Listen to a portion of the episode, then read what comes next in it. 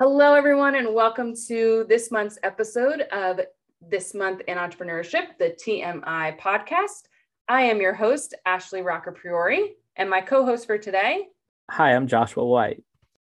So, given that this season is all about the AOM Entrepreneurship Division, we thought it would be good for our last episode of this season to bring in the past PDW chair for the division, uh, John Carr.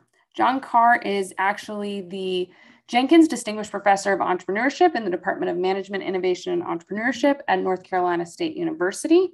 He got his PhD at Mississippi State University, and he's published in premier management journals such as AMJ, JAP, Journal of Management, as well as been an editor for the three primary entrepreneurship journals, JBV, ETP, and SEJ. Not only has John given back to the field within editor duties, but he's also not only been a past PDW chair, he's now currently the division program chair. So, like we talked about in our first episode with Peter Klein, John is on the five year rolling track where he will eventually become the division chair in two more years.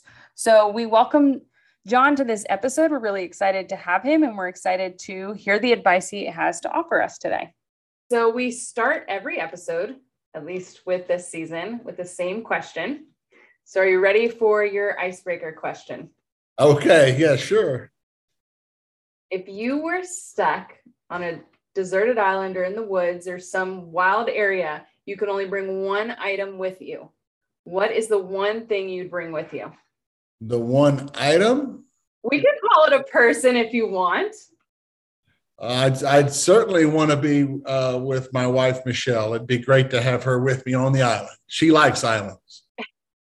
what if it was in the woods? What if we deserted you guys in the wilderness?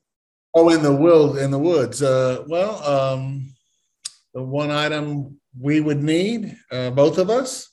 Sure. We got to have some kind of uh, some kind of tent, some kind of cover, right?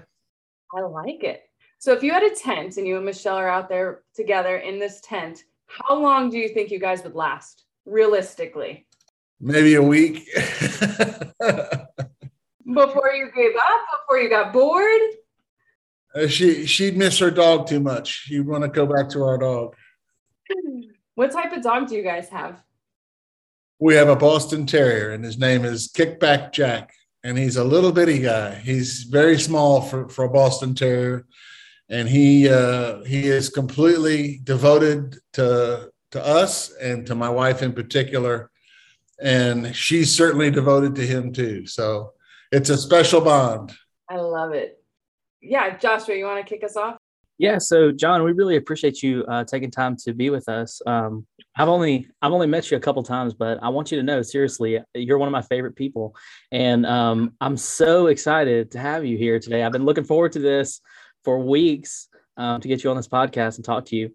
Um, so uh, yeah, no pressure, right? Um, so what we what we wanted to talk to you about uh, really is um, you know PDWs because we know that your involvement in in the academy and everything like that, and we think that students this may be a good avenue for students to be involved in the academy because you know oftentimes students may not have publications to submit to an academy meeting or um, but they could maybe be involved in a PDW. And so we wanted to kind of talk to you about your thoughts about that, how to do that, um, you know, best practices, those sorts of things. So that kind of frames our discussion. Sure. So just uh, as an overview, the professional development workshops, uh, they're really sort of designed to be um, supportive of perhaps a particular research theme or maybe it's around a certain methodology, or perhaps it's about uh, integrating, uh, uh, you know, different literatures or even different disciplines. For example, uh, we uh, have a, a, relationship now with the uh, organizational behavior division, the entrepreneurship division does. And it's being sponsored by the Kauffman Foundation. And the whole goal of that professional development workshop is to connect the OB division with the entrepreneurship division in a in a session that would allow for uh, you know some interaction between uh, the participants in those two areas. So it's a the, the PDWs themselves are less about a formal research presentation and more about trying to advance maybe some big picture uh, concepts that are important, uh, that some folks feel that are important. Uh, and oftentimes they are designed to be uh, kind of a little bit different uh, than what you would see in a normal uh, session. And in fact, as PDW chair this last year, that was one of the requirements that we had, which is uh, we wanted uh, uh, people who participated to know that there was going to be more interaction, that there was going to be a, a, sort of a clever take on how to engage people in a conversation around one of those themes, maybe. And perhaps it might also be an opportunity for folks to connect in a different kind of network uh, networking, you know, way than what you would see uh, in a regular session. So, so generally speaking, the PDWs are sort of designed for that. They're a little bit more flexible and they provide a longer period of time uh, for the participants to be together. If you're a student uh, and you're new to the field, uh, that's the kind of the primary difference between PDWs and what you would see at a regular session. So I wanted to provide that for those that are new to, to our discipline. Uh, the second thing I would say is, is so what are the strategies you mentioned, right? Well, the, the strategies themselves uh, can go a couple of different ways. A lot of times the PDWs, um, uh, or let me just put it this way, uh, individuals that are trying to assemble a PDW for consideration uh, they will sort of start to canvass the field and try to find people that, that, that they think would be a good match to serve as a session or a facilitator or, or a session chair or a facilitator or a participant of some sort. And those are opportunities where students can oftentimes find themselves being connected uh, to such an initiative. Uh, but you don't always find that out as a new student. You don't know exactly what those conversations who's having those conversations as well. So that's one of the big challenges that students have is you kind of don't know who's organizing a PDW unless you just sort of happen onto it. That being said, a lot of the PDWs and the themes associated with those PDWs happen multiple years. So, for example, if you're a student and you're interested maybe in uh, some kind of micro topic, or maybe you're interested, uh, I'll just make it up in a, maybe topics around gender and entrepreneurship or opportunity recognition or something like that. It's often useful to sort of see whether there are PDWs that have been done in the past, in past academies, for example, around these types of themes, because it may be that a similar PDW will be put forward in the upcoming year. And so this would be uh, an opportunity for a, a, person, a doctoral student, to be able to sort of see, hey, I'm interested in this particular topic. Again, I'll just use uh, maybe gender and and uh, entrepreneurship. And lo- it looks like there have been a, a couple of PDWs around this, and they involve these people. Well, it might be in your best interest maybe to contact them and say, look, I'm very interested in this particular topic area and I'm not sure if there's going to be a PDW session or not, but I'd like to be able to participate and join if possible to support this this particular submission or perhaps they know someone who is putting together a PDW. So the idea is is that it's not like people are trying to be secretive. You got to kind of dig around to find if there's someone that's putting something together. Uh, so to me, it's about looking sort of in past meetings to try to find out what are some of the themes that have been happening in the past, and then perhaps going to the meeting earlier to give yourself a chance to participate in those open sessions. That's really helpful. My question for you, John our first episode, we had Peter Klein, and he was talking about as past division chair, basically the learning experiences he took from COVID that he thinks would be useful to implement moving forward. And how he mentioned in his interview about some of the initiatives we've taken of making things more virtual might be helpful to do multiple times throughout the year. Do you see PDWs as something like this too? Something that instead of just having them all at AOM once a year, they could be implemented or students could take initiative to start some sort of professional development workshop to do multiple times throughout the year? I, I do believe that. In fact, I think that that um, there have been a lot of you know downsides. I mean, tremendous downsides associated with the COVID pandemic. But some of the things that we've learned from this is, is that we can do virtual engagement. It's relatively cost free, And with the right champions, you can pull together uh, ongoing sessions uh, for, uh, for a variety of topics that could follow, for example, a PDW style approach. Uh, I do know that it's in, it's, it's in the interest of the division itself to kind of move away from, uh, you know, the one meeting a year when I get to see those people uh, and move it towards experiences where research engagement and maybe a, a, a, theme that, that, that might be important to the field is, is structured around a PDW style approach over the course of the year. And I do believe that, in fact, the academy itself is going to move to a sort of blended kind of academy meeting. And there's a lot of benefits to that. One of the big ones is, is that we learned this last couple of years that there are a lot of people, a lot of research scholars in places all over the world that, that may not have the kind of support that you need to physically be at the meeting. And uh, one of the big initiatives that we want to try to put in place is to give everyone an opportunity to have a really strong and positive ex- academy style experience. And it may be in a personal format. Yeah, we've had those for a long time. Maybe we can come up with ways to do that in a virtual, a virtual one. That's awesome, John. Well, as you know, you've obviously um, spent a lot of time uh, reviewing PDWs and seeing, you know, how to program these things. So, you know, talk to us a little bit about as you're picking a schedule, how do you decide what makes a good PDW and what makes not so good PDW? This this is a great question, Josh. So, uh, one of the things that I think is very very useful, and these these were the sort of guidelines I used. The first one was um, if if it was if it if it looked like a a regular presentation and it smelled like a regular presentation. And if it felt you know if i got the feeling that this is just an expanded paper session then i really wasn't all that interested in including it because that's what the paper sessions are for right? To talk about research and so on and engage in a more structured way. So that was the first criteria i used. The second one was based upon my own experiences i made decisions around the pdws as to whether they had sort of a sort of a far-reaching theme to them. In other words, was was it was it just simply some small, very very nuanced conversation about something uh, that might be useful, uh, but perhaps it might be better better positioned as a you know, sort of a paper kind of combination.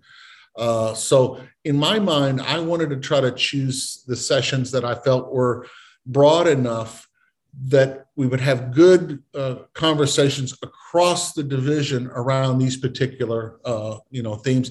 Didn't have to involve everybody but it was a it was a big enough topic that was kind of either new or, or, or very very clever and thoughtful that people could get behind. And there were several of those that i thought were really really good in this last year. Uh, there was one on gender and, and covid that i felt was spectacular because it really it really it, it was an opportunity to have a big deep conversation about what that means in this kind of particular you know circumstance that we find ourselves in. One of the big key ones is is that if the organizers have put together a long list of participants it's critically important that they are able to show the pdw group the you know the chair that that they have these people uh, I guess you could say, lined up already. So uh, we would never want to have a PDW where where the organizers would say, you know, if if it's accepted, we will ask the following ten people. Well, you know, sometimes people can't come. Maybe they're over obligated. So it's important to kind of have your ducks in a row in terms of who the participants are going to be. And and and and you've got a sort of a commitment from everybody so that it's clear to the PDW chair if if this is accepted these are the these are the individuals that will be there so that's sort of like a structural thing um, the uh, the pdw itself has a very specific format that it uses in terms of the the proposal itself and those are on the website that that we that, that everyone has access to but you know the ones that do that structural stuff right they just jump right out. This, you know, like this is clearly an interesting topic. It's a big topic. It's going to be a fascinating conversation. They've got everybody that lined up that they want to have participate in it, and it's going to be an engaging, you know, conversation or connect, you know, connection. Those PDWs fly right in, and so I think I suspect that would be what will be the case going forward. Well, that's great. Let me let me flip that question around john and, and, tell you that the first time i attended an aom i was completely overwhelmed the first time i looked at that schedule and saw all those things. And so you know from a student's perspective how can a student you know pick the right pdws to attend? You can do it for a variety of reasons right? In some instances this this is uh, an opportunity to socialize or, uh, or, network yourself into a conversation with a scholar or a, or someone at a school that you think has got similar research or maybe even other professional interests.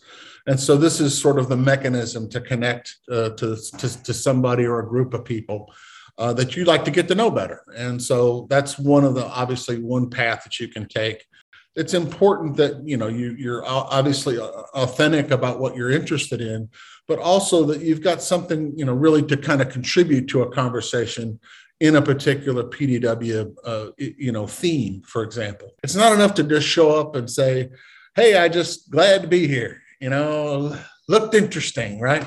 Uh, it's probably important to do a little homework around what the pdw theme is so that you can get you can get some you know you can gain something out of it right so, John, you have been working with this entrepreneurship division for a while now. The PDW chair was not your first um, position. How did you get to PDW chair? What did you do before this? Did you want to do PDW chair? Like, tell us a little bit about how you got started with getting involved with the committee ultimately to this position you're at. A long time ago. Uh, the entrepreneurship division was a uh, I, have used this term many, many, many, many times. For years ago, when the entrepreneurship division started, it, it, was sort of like a boutique division. I use that word all the time a boutique division. It was this small little group of folks kind of in this little area doing interesting startup venture things, right? But it was small, it was a very, very small group. And, and, uh, what they needed was some, uh, you know, they needed people to begin to, to see the field as what it is a field uh, that has its own conversations, its own interests, it has its own sort of um, uh, uh literature uh, that has that adds value not just to itself but to others and so on. And I can remember uh, uh, they were I was involved or knew some of the people involved in the division way, way, way, way, way back. Uh, and they said, you know, uh, why don't you run for a, you know, a membership committee or something like that to help us, you know, understand the membership and so on. And so I, I volunteered, right? I volunteered just like you all did to serve and support the division as the membership chair for many years. And that was an amazing experience for me. In fact, um, I could I was at the meeting when the uh, division's sort of mission statement, right, was first being discussed and it's it's so fascinating to see how much the division has grown over these last many years. So the, the, the first entree in was to try to put myself in as the membership chair just to support the division as it grew. And i think that that was sort of the first experience i had uh, being involved with it. And over time of course the division is now i believe the third largest division in the academy uh, it is astonishing what has happened. And I think a large part, there have been a lot of things that have helped contribute to that. For many, many years, uh, uh, there was no such thing as an entrepreneurship PhD, you, or you, you couldn't get a, a PhD in this, right? It was always sort of a strategy and you were interested in, or behavior and you were interested in, uh, international business and you were interested in. But in reality, it's turned into its, its own field in and of itself, which is fantastic. And so, what we have now are the challenges of what you see in a growing division. Uh, we have to become a little bit more structured. We've got to have some policies and processes in place.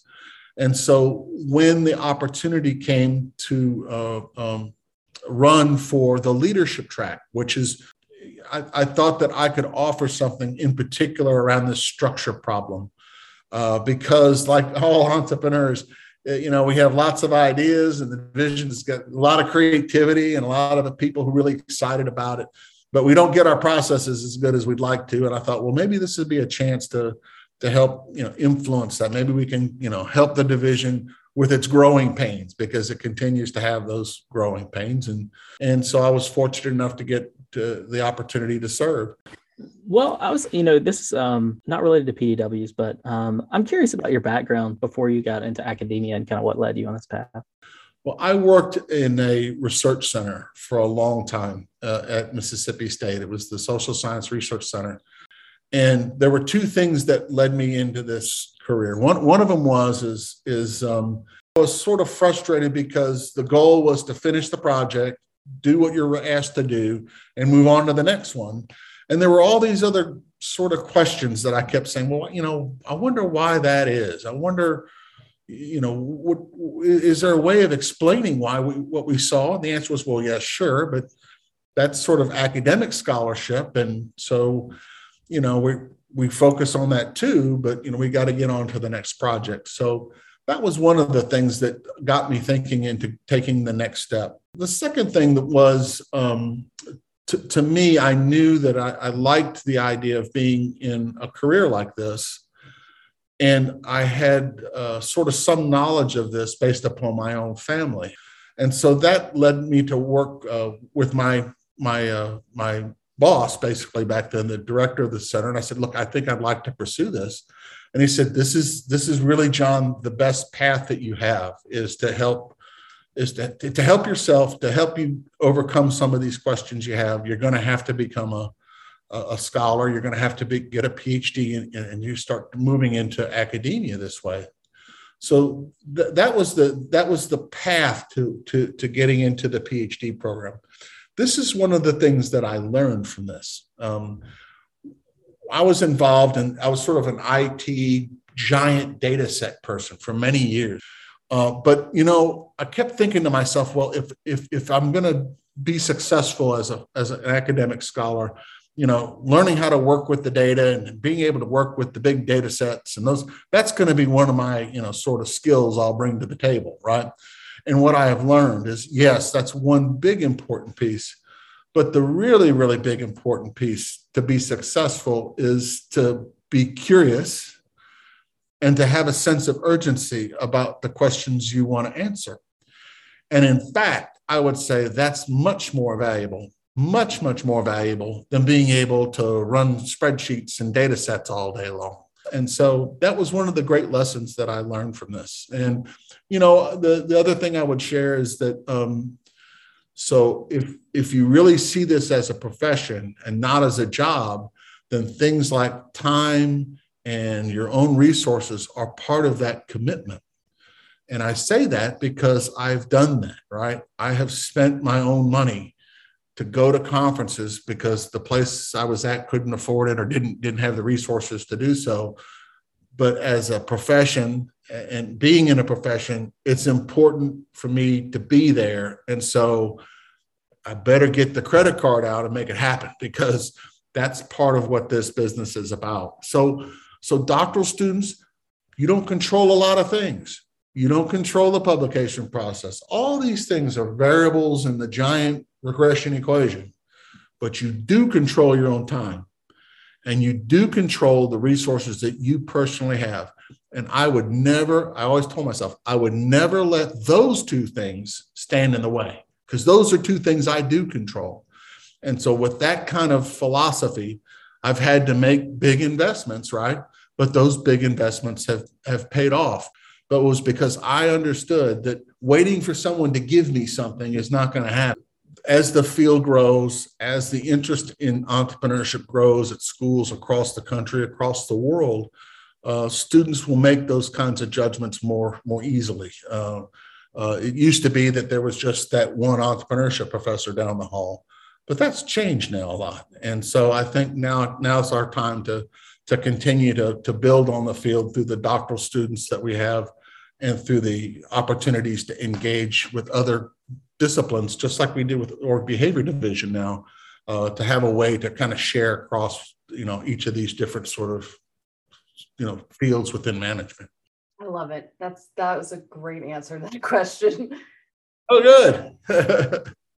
no, it wasn't. It, it, was incredible, John. I've never thought about the difference between a job and a profession, and um, that's incredibly valuable insight to share with us and with the people that listen to this podcast. So, thank you for sharing that.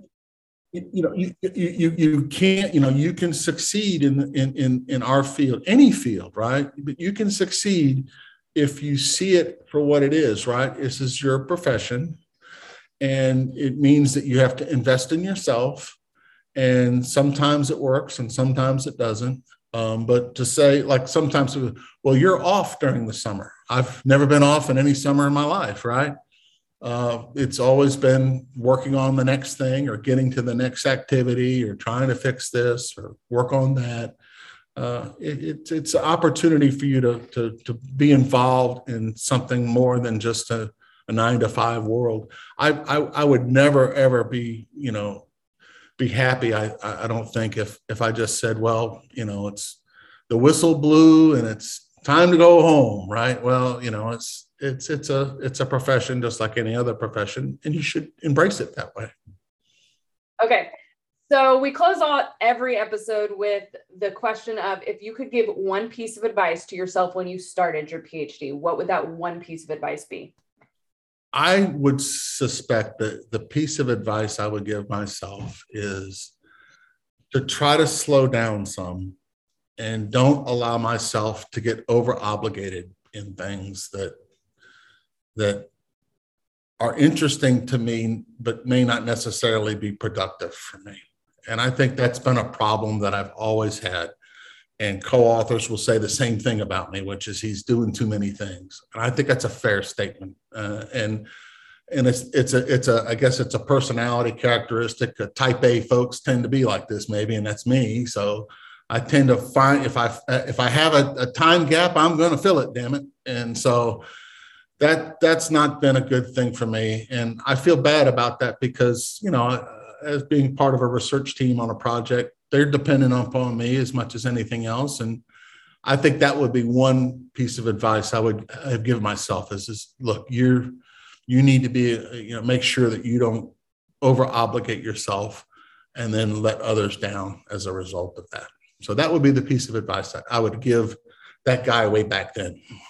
I good advice because I feel like we're told so much early in the PhD, like you need to get stuff out. You're not going to get a job without it. So you say yes to so much, but saying Melissa has always said, and I thought this is a great piece of advice every time you say yes to something, you're saying no to something else. Yes. And you, you want you want to show that you can be a good partner in a variety of different ways and um, I know that that's been one problem that i have and i have colleagues that that have suffered from my behavior and that's not fair to them and that's not a good way to be uh, so to me that's one of the great pieces of advice that I would have given John Carr a long time ago. this was uh this was worth the wait, John. I'm so glad we got you on this podcast and so glad you could spend your time with us. Um, this was great. You bet, you bet, and thanks y'all for for giving me some time. And uh, good luck with it. I look forward to seeing the video. And thank you to all of you listeners who have tuned in for this month's episode of the TMI podcast. We look forward to hearing your recommendations of who you'd like on future episodes and future seasons. You can send those over the social media channels for the entrepreneurship division, which are in the bio for this episode, or you can shoot us an email at the TMIENTPOD at gmail.com email address, and we will get back to you as soon as possible and take those into consideration for future episodes. So thank you so much again for being with us today. And we look forward to hearing your thoughts next time. Have a great week. Bye.